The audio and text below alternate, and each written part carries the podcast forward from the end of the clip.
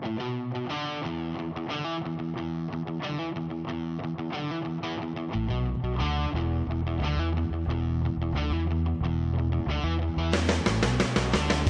the Peterson Automotive Museum, this is Car Stories. Today we are down in Huntington Beach at BBI Autosport. I'm sitting with Betim Berisha and is this your engine room? What, what yeah, room are we yeah, in? Yeah, thanks for coming down. We're in uh, we're in the engine room. This is uh, a beyond cool place. I, I, you offered to come up to the museum, and I sort of selfishly said, "No, I'll drive down to Huntington Beach." And it's they're they're not close. It's it's a little bit over an hour, and Right. totally worth it because I just I saw some videos of you guys on YouTube. Um, I like Porsches. I like cars. I wanted to see a whole bunch of late model Porsches torn apart. So Yeah. thank you for having me. Uh, if you guys want to see his work, go to bbiautosport.com. Uh, you can see all the stuff Betim does. Uh, let's get into it. Let's let's start with what kicked it all off for you. What is your earliest automotive memory? Well, my earliest automotive memory was um, the the thing that really sparked it all is my dad had this was back in 1984. I was four years old. He had uh, the Z28 Camaro T-top, burgundy seats, the whole bit, you know. And um, I remember I would giggle uncontrollably every time he'd get on the throttle, and I think that was the first steps in kind of you know automotive. This is this Yeah. is this is awesome you know? And then ever since then i've just been infatuated with cars. It's crazy how fast you probably thought that car was. oh i mean i thought it was insane it was You probably thought it was a rocket ship. yeah i thought it was the fastest thing on the planet i mean probably 300 or 205 horsepower or Oh, something like yeah, I mean, I, I'm sure my Focus 4,000 or a nice Camry could probably keep oh up yeah with it Cam- now. camry would be able to hang with it No, I, I, I completely understand. I remember riding in a uh, like an SVT Mustang, like a '97, yeah and you know we went 100 miles an hour, and I just went that. There, that's it. Yeah. There- you cannot get faster than that. That is, we are going. You know, this is racing. This is land speed records. yeah we're, we're, we're lighting the world on fire and now you look at it and it's like ah, you know, especially with what you guys are working on. And so, just as a kid, just immediately into cars. yeah immediately and um my Where do you gr- where do you grow up? I grew up in Washington State, up in you know the suburbs of Seattle in Bellevue, and um, you know we it's there was kind of a small car culture up there back then, you know, and it, it was a primarily.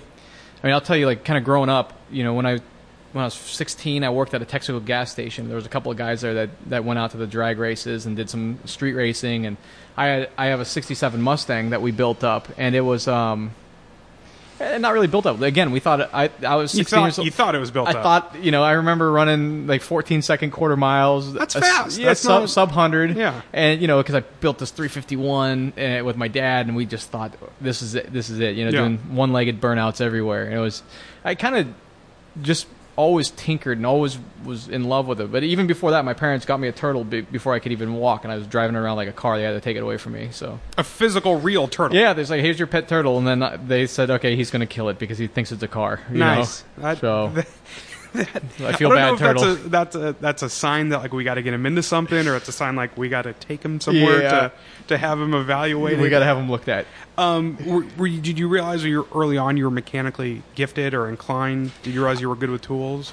Okay, so back then I wouldn't call it gifted. My parents wouldn't either. It was taking things apart, but I was always interested. I could just never get the vacuum back together. You wanted to know? learn how stuff worked. Yeah, and then my parents um, they gave me Legos, and they said, "All right, well, you're gonna have." Uh, and I would never build what was on the the cover. Like I would always turn it into like a semi truck or a race car, even if it was a spaceship. They got me, you know. Yeah.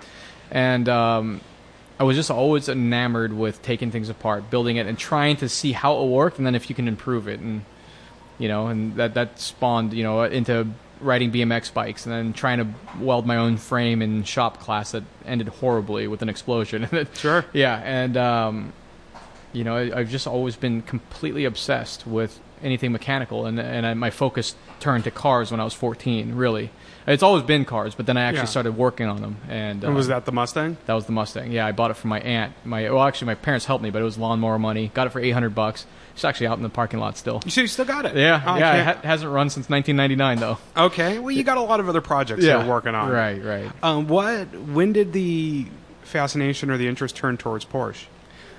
I was eight years old, and like I said, I grew up in Washington in the suburbs of Seattle. And there's this guy that maybe you guys know. His name's Bill Gates, He Okay, he, wait, wait, I think he does something with Small success in the '90s. Go yeah, on. yeah. Yeah. He had he had a quick little f- Yes. fire up, you know, startup. You know.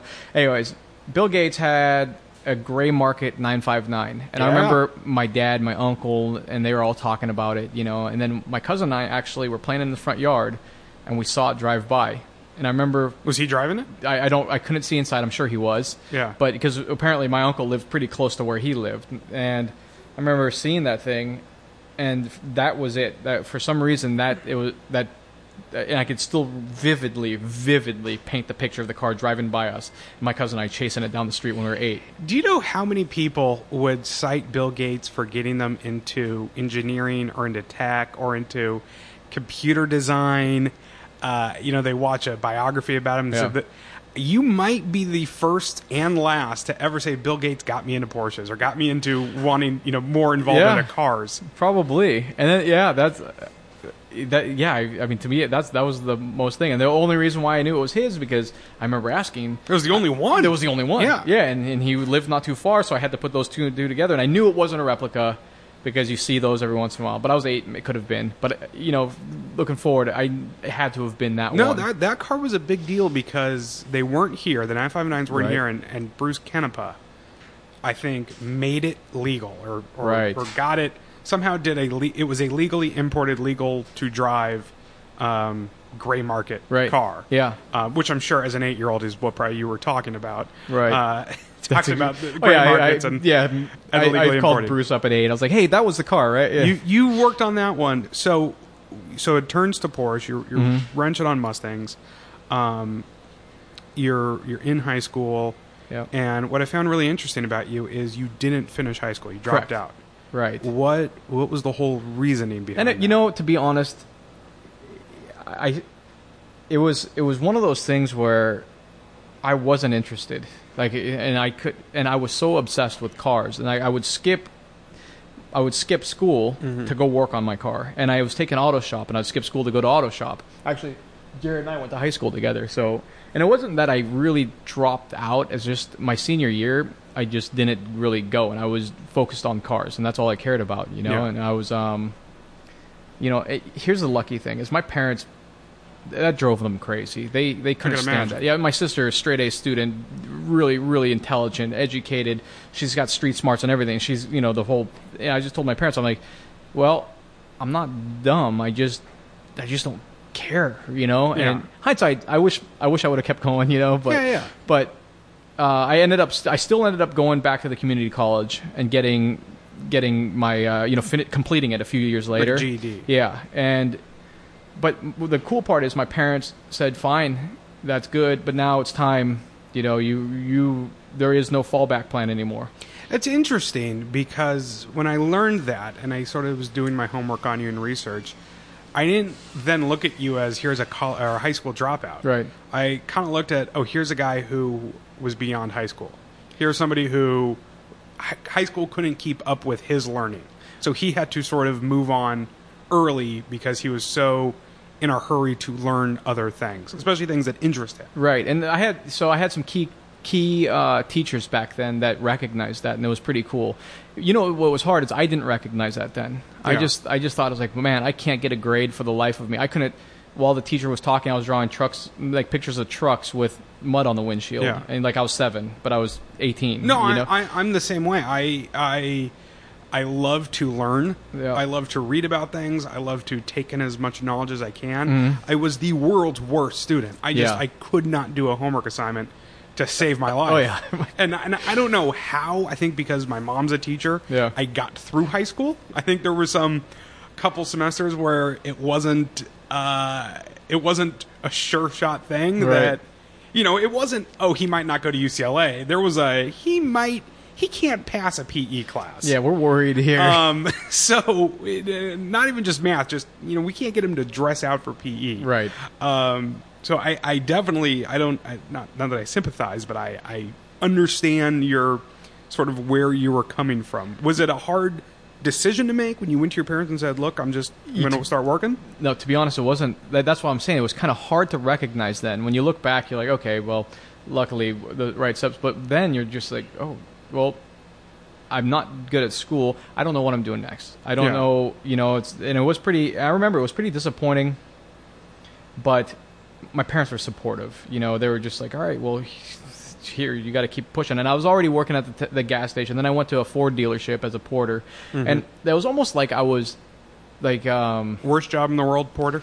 Yeah, I still liked it because I was around cars. and I, but but when yeah. you look back on it, you're going for you know six bucks an hour. Yeah. I was doing. I would. I, yeah, and in Washington State, and it's cold in the mornings. You know, oh, it's like I I was a you'd wash a car, then it start pr- pouring rain on it again. at a Pontiac dealership in San Bernardino That's during the summer, where it that's was just uh, that's like the whole other end of the spectrum. black Yukon Denali's, black on black, wash them in 112 degree Yeah. heat, and The soap bakes onto the paint I before think even. everybody everybody involving cars needs to be a porter I at think some so. point. True appreciation. It's like the PA position, Yeah. you know. Instead of, but in the automotive world, I, I think everyone needs to become a porter, Mm-hmm. Yeah. and so and that's what you did. You just you jumped into the Ford dealership and yeah, and then right porting. after, so th- I'll take it a couple steps back. When I was 12 years old and earlier on, I, I loved BMX riding, and that's uh, dirt jumping. I broke so many bones in my Yeah. body, and then there was a place called Park Place Motors up in Washington State that was a consignment store. That they had a couple things like Super Performance Cobras there. They had cool stuff. Yeah, some cool. They they had some cool marquee brands that they that they would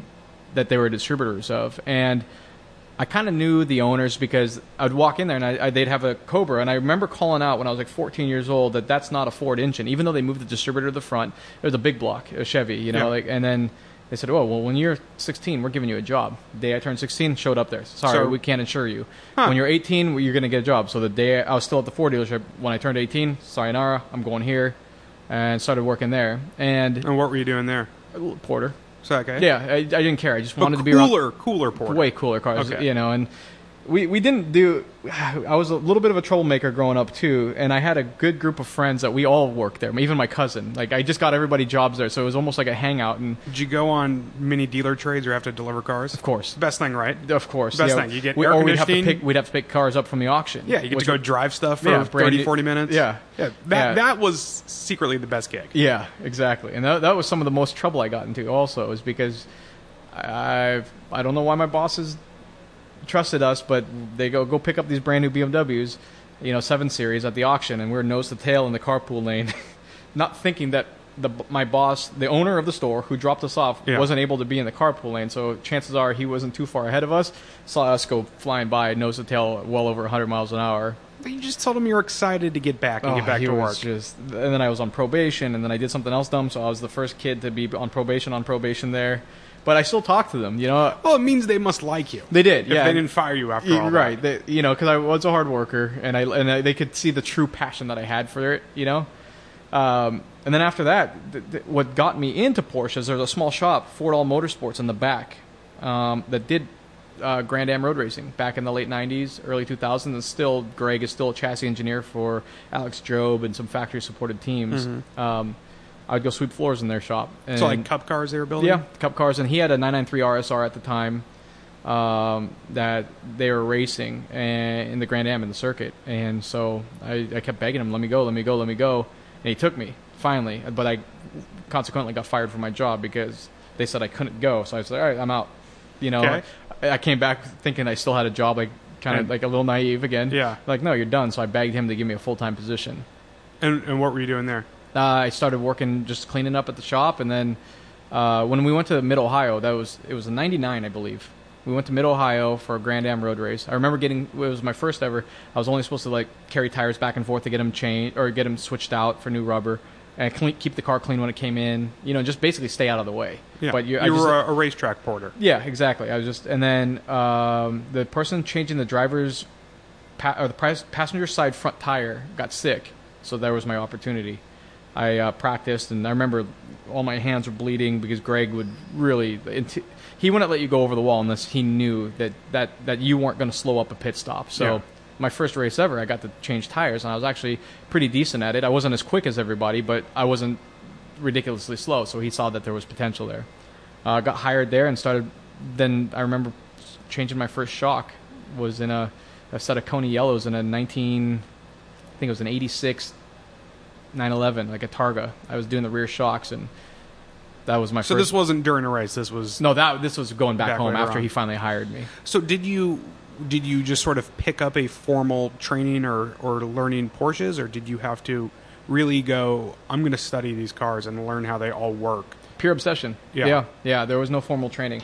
Greg trained by throwing you to the wolves, you know, and he was very hard on you, but like he he treated you with a lot of respect, but he was very very hard on you, you know, and it was Sort of bring the best a, out of you. a very intense training program. That was sink or swim. Like, fine, if you can't hang, this is how fast we're moving. This is where we're going. This is what we're doing. This is what has to happen. If you can't hang and do it well, then we're and did you sort of have this feeling of I can't do anything but hang? yeah If I don't hang, I'm done. yeah Where am I going to go? So I need to hang. yeah It's it's- Absolutely. It's, interesting when you, you know, you have friends who get a bachelor's degree, and you have friends who then go, I don't know what I want to do. I'm going to go get my law degree, hmm and then when they go get the law degree, they go, I'm going to pass the bar, right and then you go, Well, do you want to be a lawyer? And they go, No, but.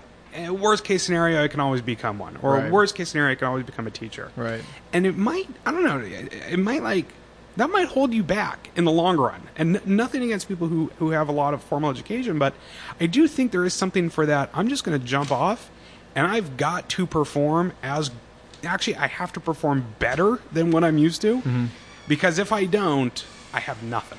Yeah there's nothing to go back there to. is no plan b. There is no fallback plan. I've never i've i mean it's probably been a blessing for me but i've never Real- had I mean, really, do you think if you went to McPherson and, and you got a formal degree in, in you know engineering or um, you know you went you had a really formal education working on a race team, you would have been as hungry to learn as quickly? I don't know. I, Yeah. you know, I, I really don't know. That's a that's that's a question that I actually ask myself a lot because, you know, fast forwarding here, running BBI a- as a business, what made me good at what what gave me the courage to start a business because I was good at what I did. Um, I don't get to exercise anymore. So then I started looking back. I'm like, well, I wish maybe I wish I would have gotten an education, but then would I have been here? You know, like Yeah. so. It's one of those. It's a weird thing that cycles through my head every once in a while. Um, but it, I, the the the hunger and the the I, it was almost laser focused. This is what I'm going to do. I'm going to do it well, and there should be no reason why I can't do it just as well as the person next to me. That Yeah. was always been kind of every actually. Uh, sorry, I'm jumping around. I'll go No, back no. to the Texaco gas station. It's fine. There was an important lesson I learned there. The owner liked me. The shop foreman hated me. Just thought I was some punk kid, which I was. I was. I was a loudmouth punk kid back then, and uh, I was there to run the register at night and clean up the shop after all the techs left. And it was a two bay Texaco gas station. I mean, I, I my family's been going there when we lived up there, up on the hill. And what happened was he, I would get bored and I'd just start kind of tinkering and organizing things. And the thing that was kind of pivotal for me, I, I took, not knowing, just took the, the hose, the, you know, the, re, the, the air hose reel, unwound it all the way, took some brake clean on a rag and cleaned it off, and then wound it back up, up because it was disgusting. Yeah. And that made the shop foreman, who didn't care much for me, tell the owner that guy is a good dude. You should hang on to him. I was like, wow. Through a little bit of just doing a little extra, I think will help the whole way down the path. Yeah. You know, wasn't whole- your job, wasn't your nobody asked you to do it. yeah, and I it was wasn't just- doing it to kiss anybody's butt either. I was just trying to. You're just trying to make the shop good. Right. You're trying to make it as best Yeah, as and I was can be. I had time. I was bored. I was like, Yeah. well, I may as well be cons- do something. I'm getting paid to be here. I may as well do something, you know. And and so that I remember it, the guy's name was Mike, it, uh, and I remember having very few dealings with him, and they were all uncomfortable. But the fact is that the owner of the gas station pulled me aside and said, "Hey, he really appreciated that, and he he saw that, and he wants you to know that that was awesome." and he followed it up with, and he doesn't appreciate anybody.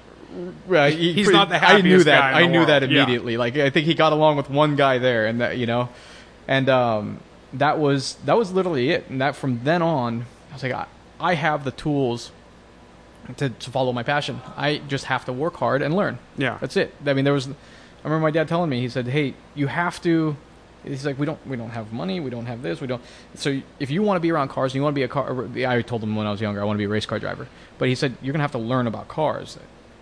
because I don't know much about them, you don't, you know, so you're gonna have to learn, you know, and that's No, it's it's it all comes down to work ethic in any industry you're in. It's just early and often show Mhm. up, uh, outwork the guy next to you and Mhm. make yourself indispensable. Right. So how long were you sort of working the the pit crew team and I worked. I worked and in the race shop? Uh, Where from- did you go racing? I mean, uh, all over the all over the country. We did the Yeah. Grand Am circuit. So that first race was at Mid Ohio, and then so all the sort of iconic big tracks. yeah, Mid Ohio, Road America, Laguna Seca, Sears Point, um, Texas Motor Speedway, you know, Sebring, Daytona, Homestead. We did all of those, and it was amazing. I got, uh, you know, I was almost 20 years old then. I was 20, yeah, I think about 20, and I started working all the all the way from 99 to 2003. Um, and in 2003 or 2002, my boss Greg was the chassis engineer for a company called Alex Job Racing, and I think he still works for them or works with them. You know, he still flies in and does that. Uh, he was just in Le Mans last week, and he he brought me to. Typically, I'm working on his race team, and he Mhm. brought me to the American Le Mans race team, and he said, "All right, you're in the, you're going to change tires at Sebring." And I was like, "I've made it." And I actually have the picture, Yeah. you know, of, of my first race, and uh, Oh, was this a privateer or no, this it- was Alex Job. This was the factory supported race team. So this is factory Porsche, yeah. but yeah, Alex Job Racing out of Florida ran runs the team, and at that time, Porsche that they were fact, Porsche supplying cars, supplying parts, drivers, all their, the yeah. whole technical, and so that was awesome. And so I got to meet a lot of the factory Porsche engineers from Germany and here in the states because there's a facility here in Santa Ana. Um, in 2003, I left the nest. I left Greg for California in search of to keep pushing my career. You know, Was that BBI? no, not yet. For? Not yet. That was a company called Mind Over Motorsport in San Diego. Um, because I met them at the Tribute to Le Mans race. It's a three, four hour uh, race held by the Porsche Club. And I, I flew down to help a team, and I met a couple good guys down there, and, and I just, you know, I was kind of enamored by the lifestyle down here. You Yeah. know, it's, I was like, wow, I can do what I love, live in good weather, and I don't have anything tying me down. I was renting a room for four hundred dollars in what we called the party house up in Washington, Mm-hmm. and my mom kind of pushed me. She was like, "All right, you're 23. It's time to go explore, Yeah. you know, and don't get stuck here, you know." And and it was not that I was stuck. I loved it, you know, and I still talk to Greg quite often, and it's but I was always hungry for something next. What's next? What's next? I wasn't very patient either. Um, You didn't want to wait for it to come to you. No. You wanted to go get it. yeah, and what, what I was chasing, I don't know, to be Yeah. honest. I just knew that I wanted to be in racing and with Porsches. There's And- always, there's something I don't know. There's something great and a curse about just sort of never being content.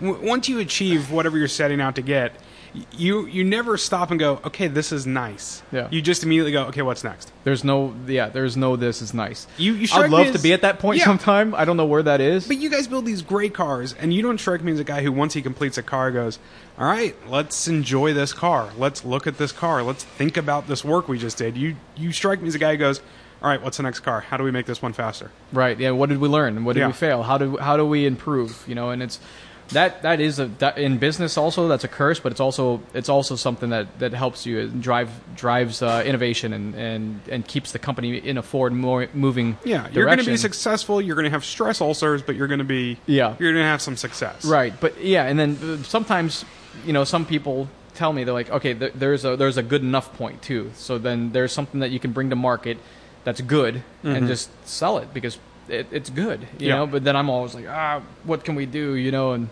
so, but yeah. Anyways, I moved down to California and worked at Mind Over Motorsport, and that didn't last very long because of my sharp tongue. And I thought, like, okay, I was 23, working on the factory Porsche race team. I thought I was king, Mister. Yeah.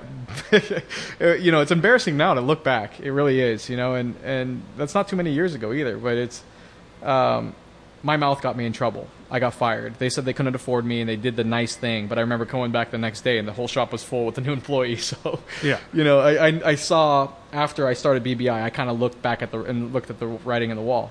But uh, I went up to, I drove up to here to meet my family. There, flew in. My sister had a soccer game.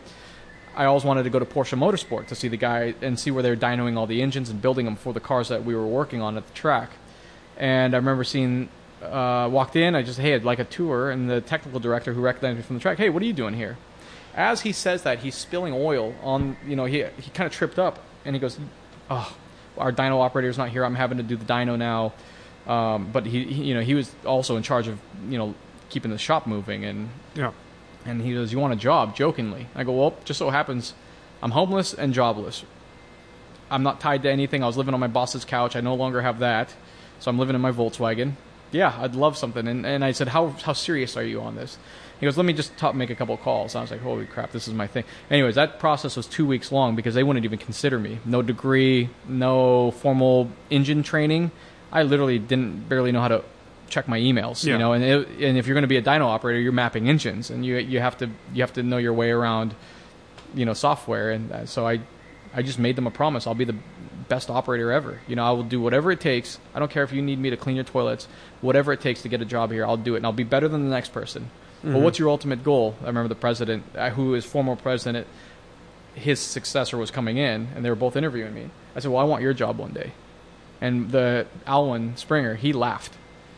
He says, "You need to slow down a little bit and get the basics done first. I Yeah. said, "Fine, but I'm going to be the best you'll ever hire for whatever job you put me at. I can promise you that." And you got the job. I got the job. I, I mean, by the skin of my teeth. Now, Yeah. Henry, the guy who was kind of pushing me to get the job and kind of trying to convince them, he said, "Now you have something to prove. Yeah. You want to keep this job, you have to you have to do it." You know. So, I worked at Porsche Motorsport.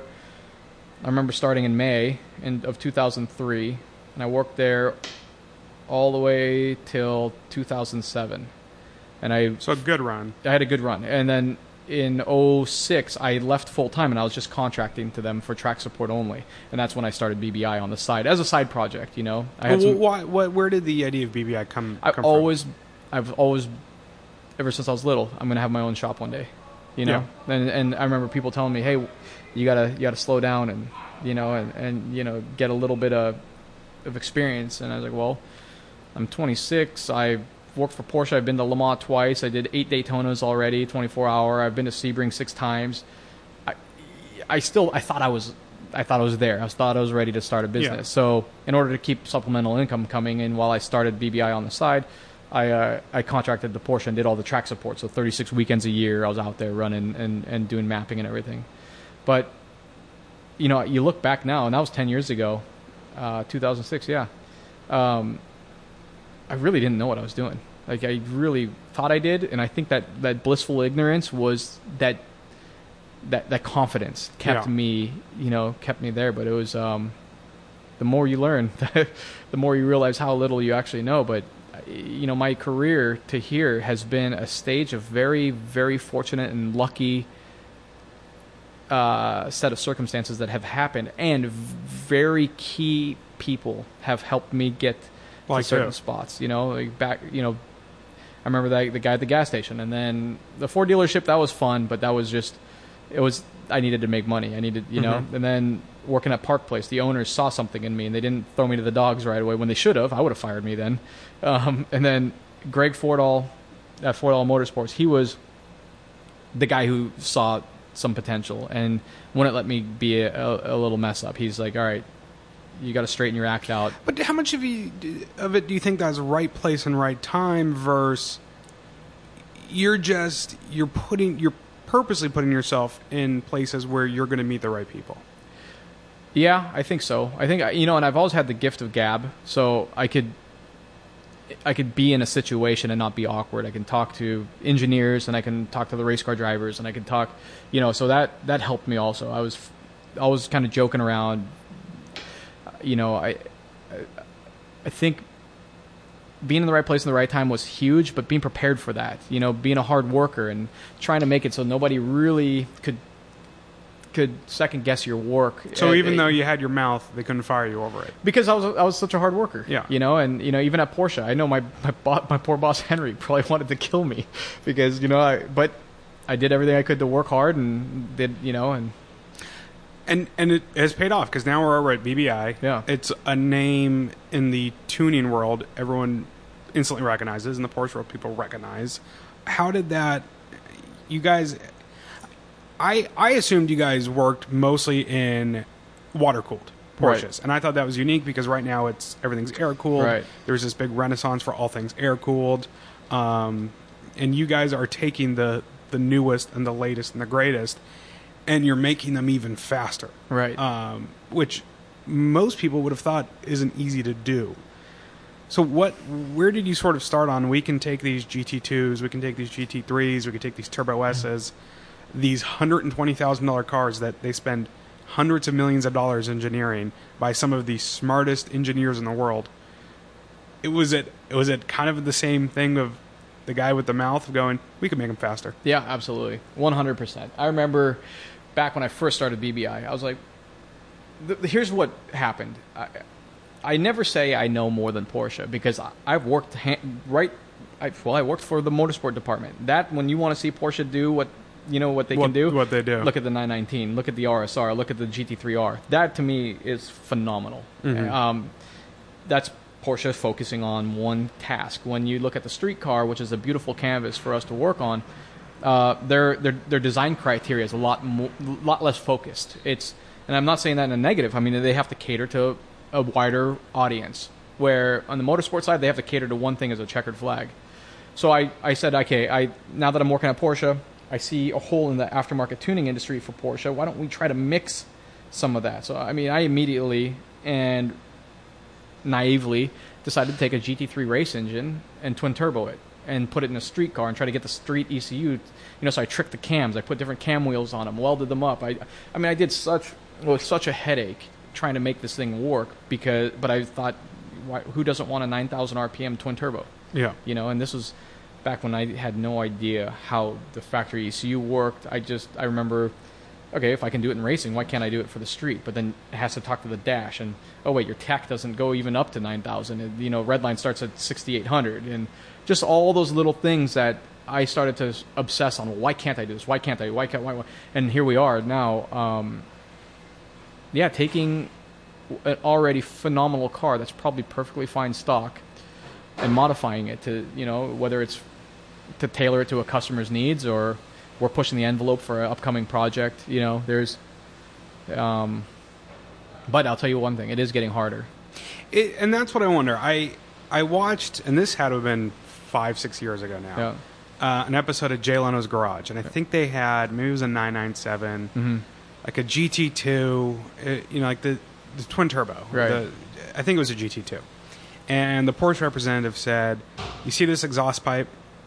Cannot get more horsepower by changing the exhaust. Hmm. We have tuned this exhaust to be the absolute most perfect exhaust ever. You Mhm. know, Borla, Magnaflow, Flo, you know, no one's going to get more power than Mm-hmm. we gave out of this. right And it, it was really a basically don't touch our cars because Right. we know what we're doing. But that was five, six years ago, and now new Porsches. I mean, people are buying them from Circle Porsche, and I assume take them to places immediately straight to you guys, going brand new Porsche, make it faster. Right. and that's doable. or handled better Or- or or do some you know some sort some characteristic that they're missing What are sort of the first components if you want to free up a little more horsepower, just get a little more performance? What are sort of the no duh, let's just swap this out components? There's there's a few. Um, so when Porsche is stating something like that, I think they're saying that with given the design constraints they have to the the box that they are given that they have to perform in, right? They have a lot of strict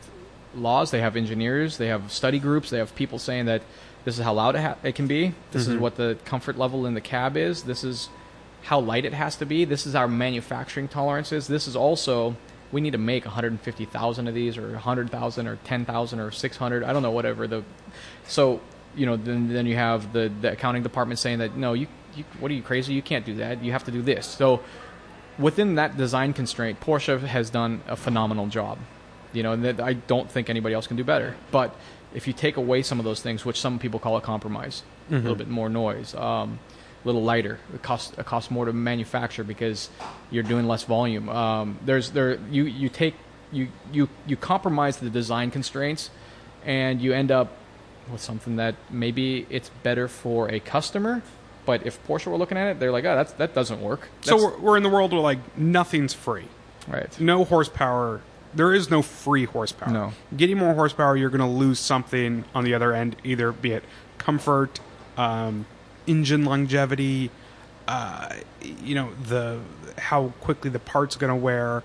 Porsche kind of has it the absolute perfect balance of this is going to go 200,000 miles.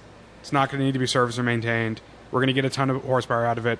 We're going to be able to make it in high volume. We're going to be able to make it at a relatively reasonable price. Right. You guys are going, okay. Well, if we don't make it at a relatively reasonable price, if we're not worried about going 250,000 miles, if we're not worried about being under 90 decibels, here's what we can do. Right, and that's exactly it. Yeah, that's, and, then you, you get a result, you know. And sometimes, you know, if we're doing, for example, the the new GT3, we don't mess with any of the cats or the emissions or anything like that. The headers, we don't do anything there. All we do, it has secondary mufflers, or the the two side mufflers, and Porsche is kind of right. That exhaust system on the new GT3 is pretty good.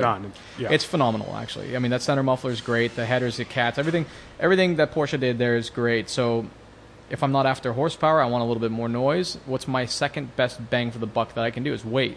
So, we knock 42 pounds off the back of the car by getting rid of the valves and the big suitcase, suitcase mufflers, and we utilize a stock center muff- muffler there, which is a great muffler. I can't. It's hard to build something better, you know, to keep torque up and carry good top end power. It really is. Um, and trust me, we've tried. We've been on the dyno. I think we have 14 different versions, but the, the compromise is too big, you know. Um, so we just said, all right, let's just do a simple solution. We'll do side muffler deletes, and I'm not going to advertise any horsepower gain because there is none. But what I will advertise is that you're saving 42 pounds off the back of your car behind the rear axle, Yeah. like a foot or 18 inches behind the Exactly center where line. you need it. Yeah, and that t- where where can you drop 40 pounds for less than a thousand dollars? I, m- me personally, I have no clue. Right, so- let alone most cars. Yeah, no, and that's those are the so you can go all out, but there are you start as as as it's funny as we mature as a company, we start to our design box. I'm starting to see why Porsche does things a certain way, and why certain things are that way instead of just you know Let's firing a couple guns in the air and it- building some beautiful Inconel, some you know Yeah, and Jeff Zwart is a I, I don't know what I call him a big customer of yours. Yeah, and a friend, yeah, a friend, yeah. uh, a friend of the Porsche world. There's some great videos of you guys basically being his race prep team, built Mm-hmm. his race cars for Pikes Peak, and you point out in one video that we basically built this car to go nine minutes, yeah and at the end of that, it's done. It is, These yeah, that- parts. I mean, everything's that was just it. done. yeah And I, I look outside, and you have mostly street cars Mm-hmm. out there, mostly people who are probably going to just drive them down PC. Not a lot of Pikes Peak. Not a lot of Pikes Peak Not a lot yeah. of not a lot of um, necessary roll cages, Right. Um, or fire suppression systems. Right. But th- they must come in and go, give me give me what Zwart's got.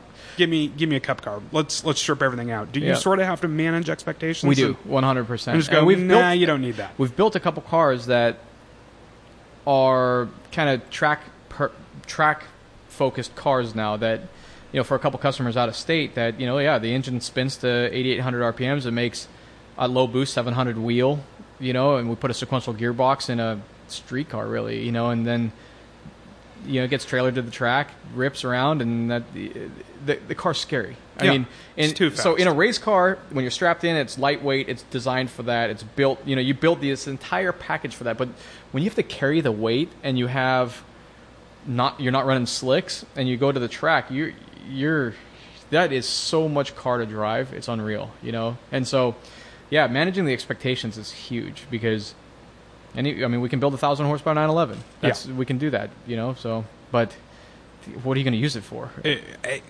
I, I've always, in in my opinion, I you know I get to drive different press cars and different all sorts of different cars. I love give me give me a 200 horsepower car that I can ring through every gear, versus a Hellcat that I can't even get to hook up. Yeah. you know, you get on it, you can't even enjoy the horsepower because you're just you're sideways before you know it. Right, and I mean, if you if you want to go sideways and you're just going to melt tires and go drifting everywhere, which is it. fun. Don't Yeah. get me wrong, I love that. But um, You need a little balance. yeah, I mean, my daily driver is a 2001 Boxster. Really? you know, and we just did some suspension to it and Cayman S wheels and a little bit of brake work, and the engine's completely stock. I love that car. That's cool. Yeah, I, mean, it's so much fun to drive. I got a thousand Cayman and Boxster questions for you after, after right, the yeah. podcast, but I will I will leave it uh, all my nerd fandom uh, and my own personal questions till after. Awesome. Everybody, if you're remotely into anything automotive, it doesn't even have to be Porsches or racing. Go to bbiautosport.com. Um, look them up on YouTube because there's some really good videos. We'll link to them at petersen.org. Uh, thank you, everybody, for listening. We have new episodes every Tuesday on iTunes and on petersen.org. If you like this podcast, share it with someone who you think will like it. Give us a good rating and review on iTunes. And thank you so much for listening. Uh, Betim, thank you so much for having me over. AJ, thanks for coming down, and thanks Petersen Museum, and I can't wait to get back up there. That's that's why I wanted to selfishly go up there. Well, ne- next time we'll Yeah. have you up. All right, Yeah. thank you so much. Thanks.